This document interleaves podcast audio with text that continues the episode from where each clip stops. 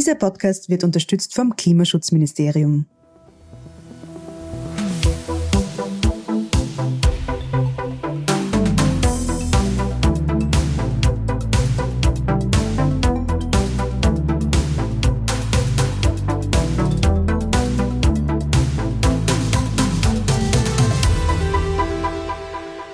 Hört Edition Zukunft Klimafragen, den Standard-Podcast zu Umwelt- und Klimathemen. Ich bin Philipp Bramer. Und ich bin Nora Laufer. Philipp, weißt du eigentlich, was besser ist? Soll ich mir jetzt eine Biotomate aus Spanien kaufen oder ist es doch gescheiter, wenn ich mir eine relativ lokale Tomate aus dem Glashaus aus Niederösterreich kaufe? Ja, das frage ich mich auch öfter im Supermarkt und das ist wirklich eine sehr schwierig zu beantwortende Frage, vor allem weil die Bio-Lebensmittel ja oft dann total aufwendig in Plastik verpackt sind.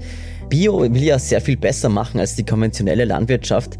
Einerseits was Kunstdünger angeht, Pestizide, aber auch Tierwohl und Klimaschutz und Biodiversität. Genau, man hat immer so ein bisschen das Gefühl, Bio soll jetzt diese eierlegende Wollmilchsau der Nachhaltigkeit sein. Und man erwartet sich dann natürlich viel. Ich frage mich aber immer wieder, was steckt eigentlich hinter diesem Begriff und vor allem geht es sich aus, dass sich wirklich jeder Mensch auf der Welt bio ernährt? Ja, das frage ich mich nämlich auch und darüber sprechen wir heute mit jemandem, der sich mit Bio ganz besonders auskennt, nämlich Urs Nikli. Er hat über 30 Jahre das Forschungsinstitut für biologischen Landbau in der Schweiz geleitet und ist einer der wissenschaftlichen Vordenker der ökologischen Landwirtschaft. Herr Nikli, vielen Dank fürs Kommen. Wenn man Leute so fragt, was Bio ist, dann sagen ja viele wahrscheinlich, ja, das ist natürlicher, das ist mit weniger Spritzmittel, das ist vielleicht besser zum Tier. Es gibt natürlich Label, aber was ist denn eigentlich Bio und wie ist das eigentlich entstanden in den letzten letzten Jahrzehnten. Sie waren ja auch live dabei. Der Ursprung Mitte des letzten Jahrhunderts, also in den 50er Jahren, war das Bedürfnis von Bauern, dass sie auf ihren Betrieben kein Gift mehr anwenden. Also Gift hieß damals Pestizide, Herbizide und Stickstoffdünger, das synthetisiert war mit Öl in der Fabrik. Und viele Bauern wurden auch durch ihre Frauen motiviert, die sich Sorgen gemacht haben um die Gesundheit der Kinder, um die Sorge der Gesundheit auf dem Hof. Und das war die Motivation. Deswegen das Image kein Gift. Und seither ist natürlich sehr viel mehr Leistung dazu gekommen. Die Biobauern haben sich angepasst entsprechend den Anforderungen der Gesellschaft. Also es ist dann dazu gekommen, dass man eben die Kreislaufwirtschaft wirklich auch in den Vordergrund gestellt hat, dass man eben Dünger aus der Tierhaltung in den Ackerbau zurückgebracht hat, dass man die Biodiversität wieder fördern wollte, die Vielfalt der Betriebe, aber auch die Vielfalt auf dem Acker. Das kann Bio, weil er eben keine Herbizide anwendet. Man hat dann mehr Unkraut. Und dann ist eben auch noch der ganze Umwelt, Bodenschutz, also weniger Boden, weniger Belastung der Gewässer. Und schlussendlich heute sollte ein Betrieb auch noch klimaschonend sein. Also alle diese Erweiterungen des Biolandbaus sind dazugekommen und vieles von dem kann der Biobauer, aber er kann nicht alles. Und deswegen ist zum Beispiel heute, was Welternährung anbelangt, produzieren wir genug Lebensmittel für so viele Menschen. Das ist jetzt eine Frage, die eine große Herausforderung ist. Und kann das der Biolandbau? Und das bezweifle ich manchmal aus den Erfahrungen, weil der Biolandbau ist einfach weniger ertragreich. Mhm. Aber was kann der Biolandbau dann? Kann der von allem, was Sie jetzt erwähnt haben, Biodiversität, Klima, Tierschutz, Boden, Gesundheit, kann der von allem ein bisschen was oder wird einfach zu viel verlangt vielleicht? Ja, im Prinzip deswegen ist der Biolandbau ja eine große Herausforderung für die Bäuerinnen und Bauern, weil er so viel gleichzeitig können muss. Aber das ist ja auch gleich das Wesen des Biolandbaus. Man möchte ganzheitlich denken.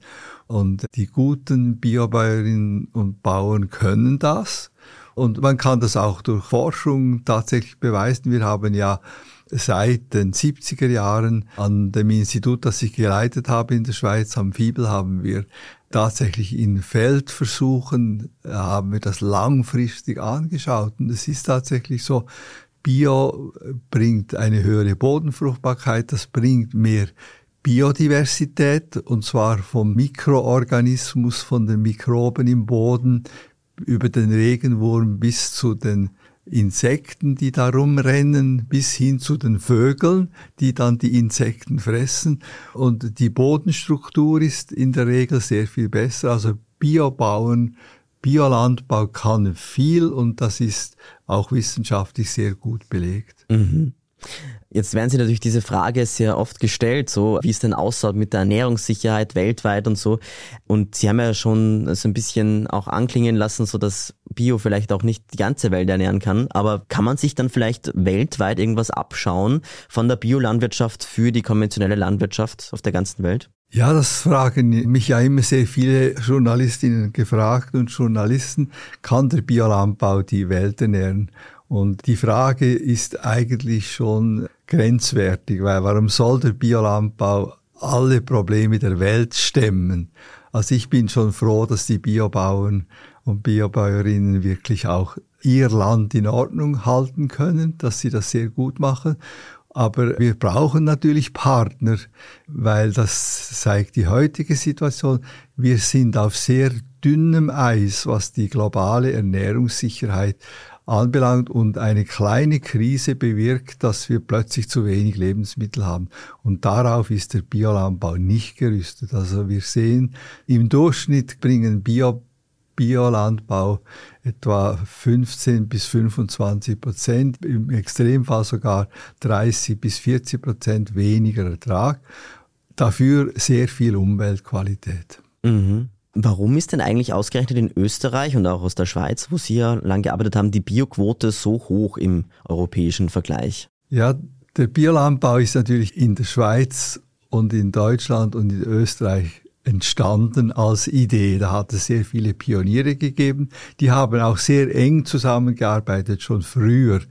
Und das hat einen großen Einfluss gehabt. Das zweite war dass beim Beitritt von Österreich zur EU, dass da der Biolandbau sehr stark gefördert wurde mit agrarpolitischen Maßnahmen, weil das hat man als Chance für die vielen kleinen Landwirte in Österreich angeschaut. Geht Richtung Biolandbau, dann habt ihr eine europäische Exklusivität und das ist ein großer Vorteil. In der Schweiz zum Beispiel hat man ja sehr viele andere Programme, auch für die integrierte Produktion, für die Heckenförderung, für Biodiversitätsförderung gemacht. Und auch in anderen Ländern hat man mehr Maßnahmen auch für konventionelle Landwirte eben angeboten. Und Österreich hat in den Anfängen extrem stark auf Biolandbau gesetzt. Das war clever und das hat sich heute bewährt, weil wir so viele Biobauern hier haben. Und das sind auf jeden Fall die besten Bauern. Mhm. Damit es mehr Biobauern gibt, müsste da die Europäische Union und auch die Staaten, so eben wie damals das Österreich gemacht hat, das noch mehr fördern, weil momentan ist es ja so, dass wer Bio will, muss sich jetzt aktiv dafür entscheiden und auch einen Aufpreis dafür bezahlen im Supermarktregal. Ja, Bio wird immer teurer sein. Und durch politische Maßnahmen kann man das nicht kompensieren. Es wäre auch nicht sinnvoll, weil es ist ein Qualitätsprodukt, das mehr kostet. Der Mehrpreis am Markt ist Teil dessen, was die Rentabilität ausmacht. Ich denke, es gäbe andere Maßnahmen, die wir diskutieren müssen, ob wir zum Beispiel ein Prinzip des echten Preises, also dass wir die Umweltkosten auch einpreisen und dass die konventionellen Lebensmittel dadurch teurer werden, weil sie mehr Umweltbelastung bringen. Das war lange kein Thema, weil die Ökonomen haben immer gesagt, ach, das können wir gar nicht berechnen. Und momentan wird das wieder sehr intensiv diskutiert. Ich finde es ein interessantes Prinzip. Ich würde auch ganz einfache Lösungen angehen, ohne dass man genau berechnet, wie viel die Umweltbelastung kostet auf einem konventionellen Betrieb, könnte man einfach sagen, die Betriebsmittel, die Umweltprobleme verursachen, wie Pflanzenschutzmittel, also Pestizide, Herbizide, aber auch stickstoffhaltige Dünger, die im Übermaß ausgebracht werden, eventuell auch Energie. Da macht man eine Umweltabgabe drauf und derjenige, der davon mehr braucht, hat dann einen höheren Preis. Also das Produkt kostet dann mehr und diejenigen, die weniger davon brauchen, die können dann billiger produzieren. Das wären dann die Biobauern. Und man könnte dann auch aktiv Einnahmen aus solchen Abgaben verteilen für die Landwirte zu fördern, die wirklich sehr umweltfreundlich produzieren. Mhm. Momentan sind ja die Produkte der Landwirte, die besonders umweltfreundlich produzieren, also etwa Bio-Lebensmittel, ja um einiges teurer, sehr unterschiedlich von den Produktgruppen. Wie kommt denn dieser Preisunterschied eigentlich zustande? Ja, das eine ist sicher, dass eben weniger Milch, weniger Getreide, aber auch weniger Obst auf der gleichen Fläche produziert wird. Und das führt automatisch zu höheren Preisen. Und das zweite ist, dass sehr viel mehr Arbeit geleistet werden muss.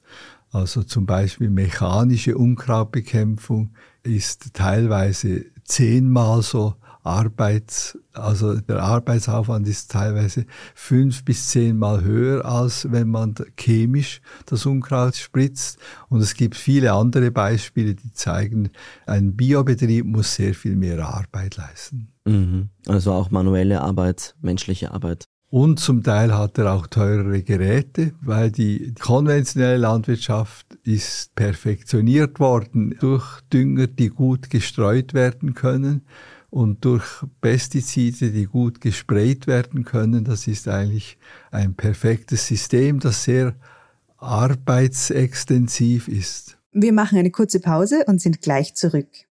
Es wird wieder köder, ich renn wieder viel. Ich trink da das Haus voll, ich mach was ich will. Vergiss hat mein Service. Schaufel die Kohle, ich will wieder rocken, das wird mir so gefallen. Ich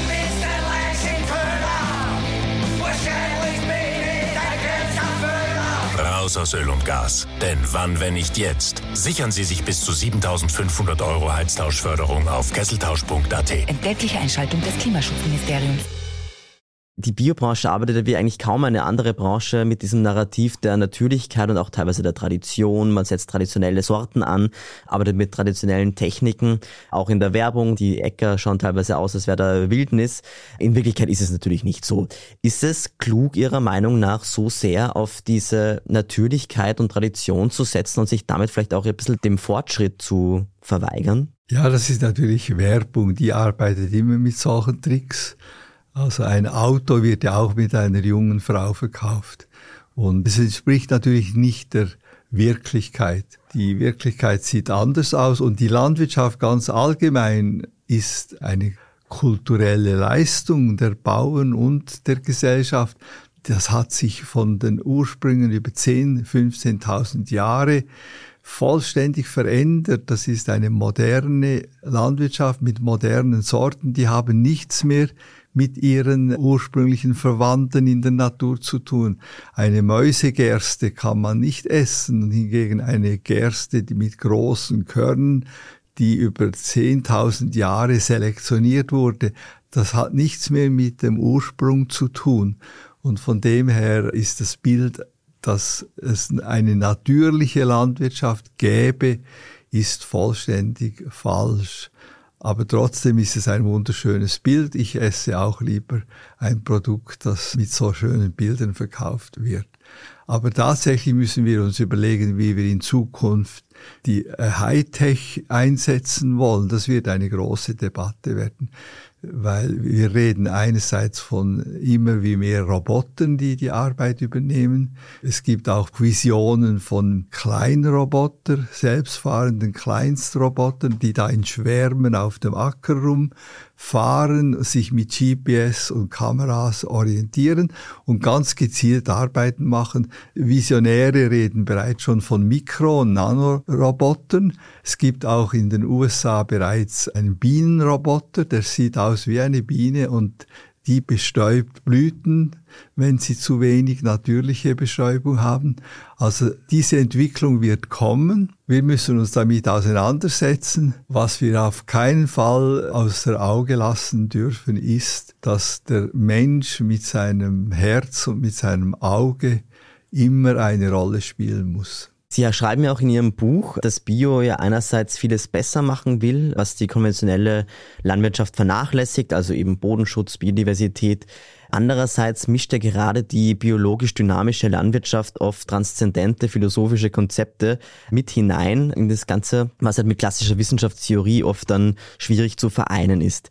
Wie ist es denn zu diesem Thema auch zu forschen, wo auch diese Bewegung ein bisschen herrscht? Ja, wie wir das früher gemacht haben, wir haben einfach geschaut, was macht ein biodynamischer Landwirt und was macht ein organisch und was macht ein konventioneller Landwirt. Und wir haben auch geschaut, wie wirkt sich das auf die Bodenfruchtbarkeit aus?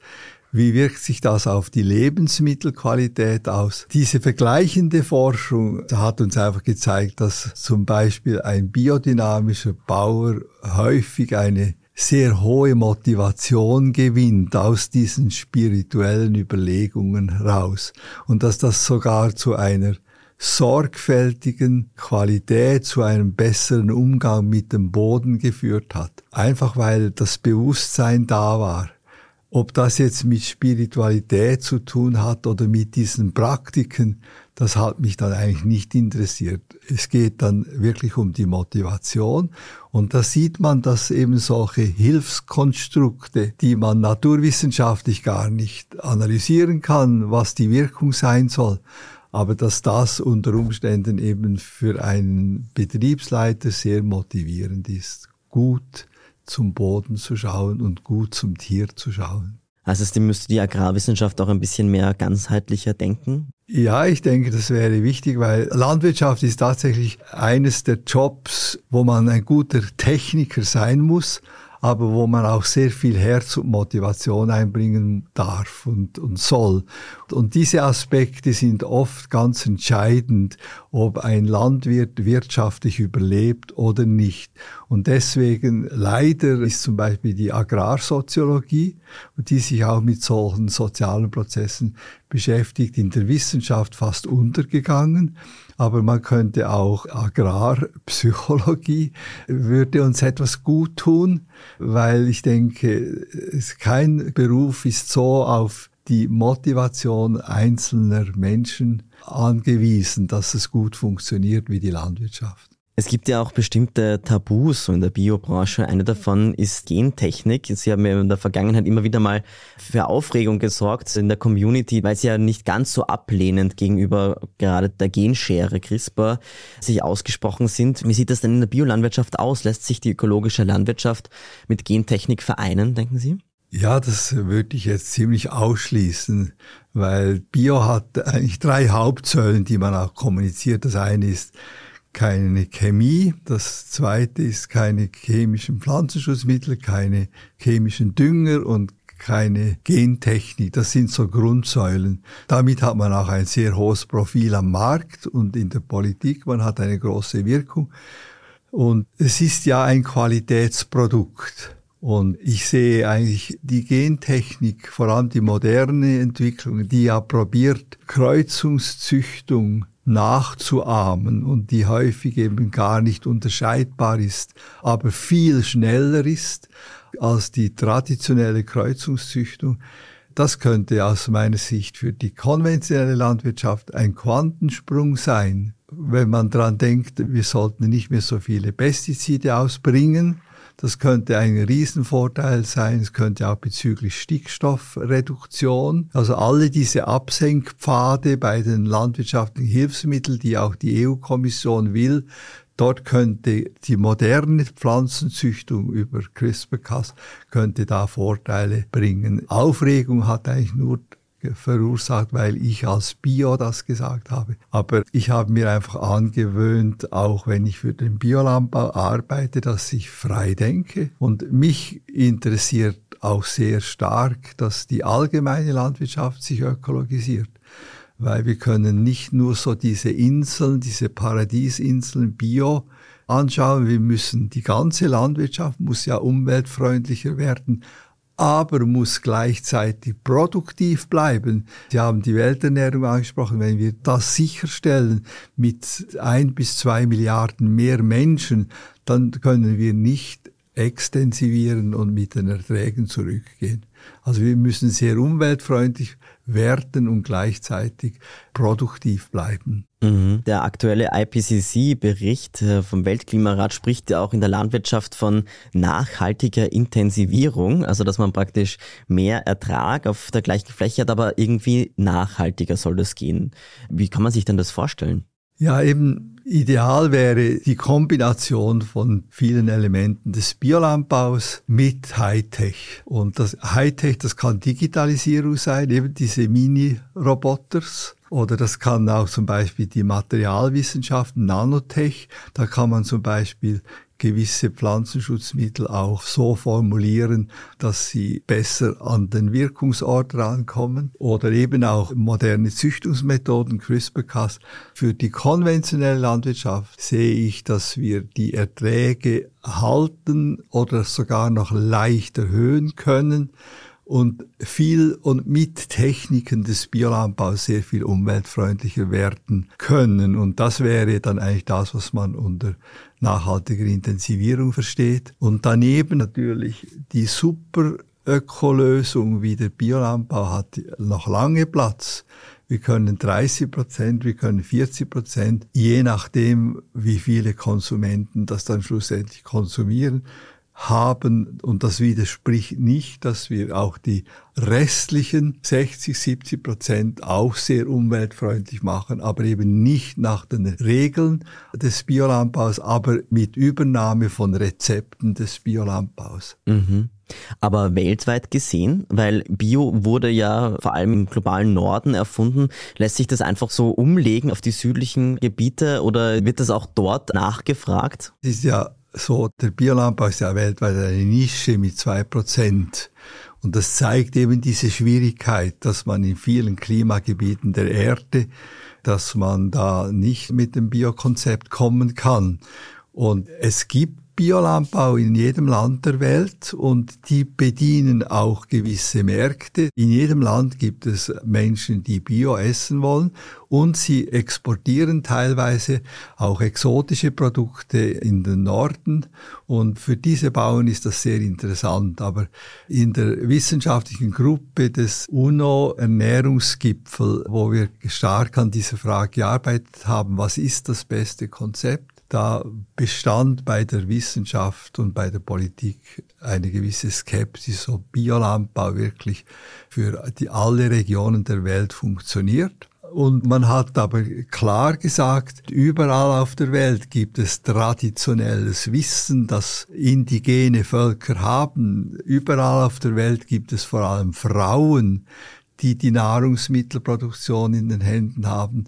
Also traditionelles Wissen plus Techniken des Biolandbaus, eben Fruchtfolgegestaltung, Agroforstsysteme und Hightech, dass das die Lösung ist. Und das ist eigentlich so ein universales Rezept. Mhm. Naja, zum Abschluss möchte ich Sie noch gerne fragen. Viele Hörerinnen und Hörer interessiert das wahrscheinlich, weil im Supermarkt oft die Frage ist, soll man sich jetzt für das Bioprodukt entscheiden oder für das regionale Produkt zum Beispiel. Ich habe gesehen erst vor kurzem das äh, Suppengemüse einerseits aus konventionellen Anbau aus dem Wiener Umland nur mit einem Gummiringel zusammengebunden und dann in einer Hartplastikschale das Bio-Suppengemüse aus Tirol. Das ist natürlich weiter her und ja, aufwendiger verpackt. Was wäre dann die bessere Lösung? Ja, die Verletzlichkeit der globalen Handelsketten, die wir jetzt erleben, aber die wir schon erlebt haben, wo im Suezkanal ein Tanker sich quergestellt hat, das ist natürlich ein, ein ganz neues Bewusstsein. Und das führt dazu, dass die nationale und lokale Produktion an Bedeutung gewinnen wird. Die Idee der Ernährungssouveränität, dass eigentlich jedes Land oder sogar jede Region schaut, was können wir bei uns produzieren und wie können wir das direkt an den Konsumenten bringen. Dieser Gedanke nimmt natürlich massiv jetzt zu. Und das ist auch richtig so. Lebensmittel sollten nur zu einem kleineren Teil global gehandelt werden.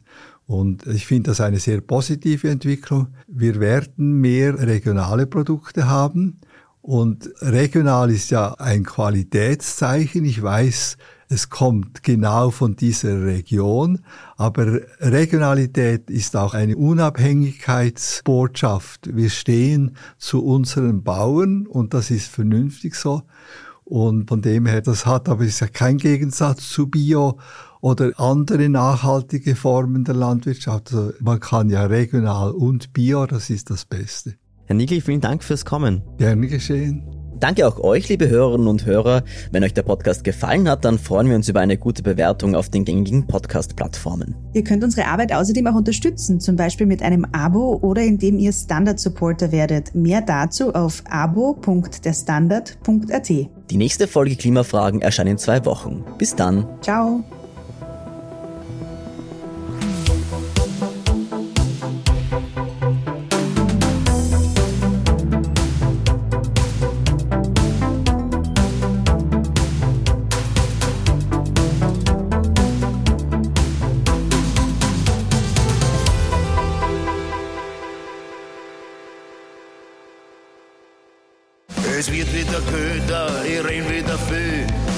Da das Haus voll, ich mach was ich will.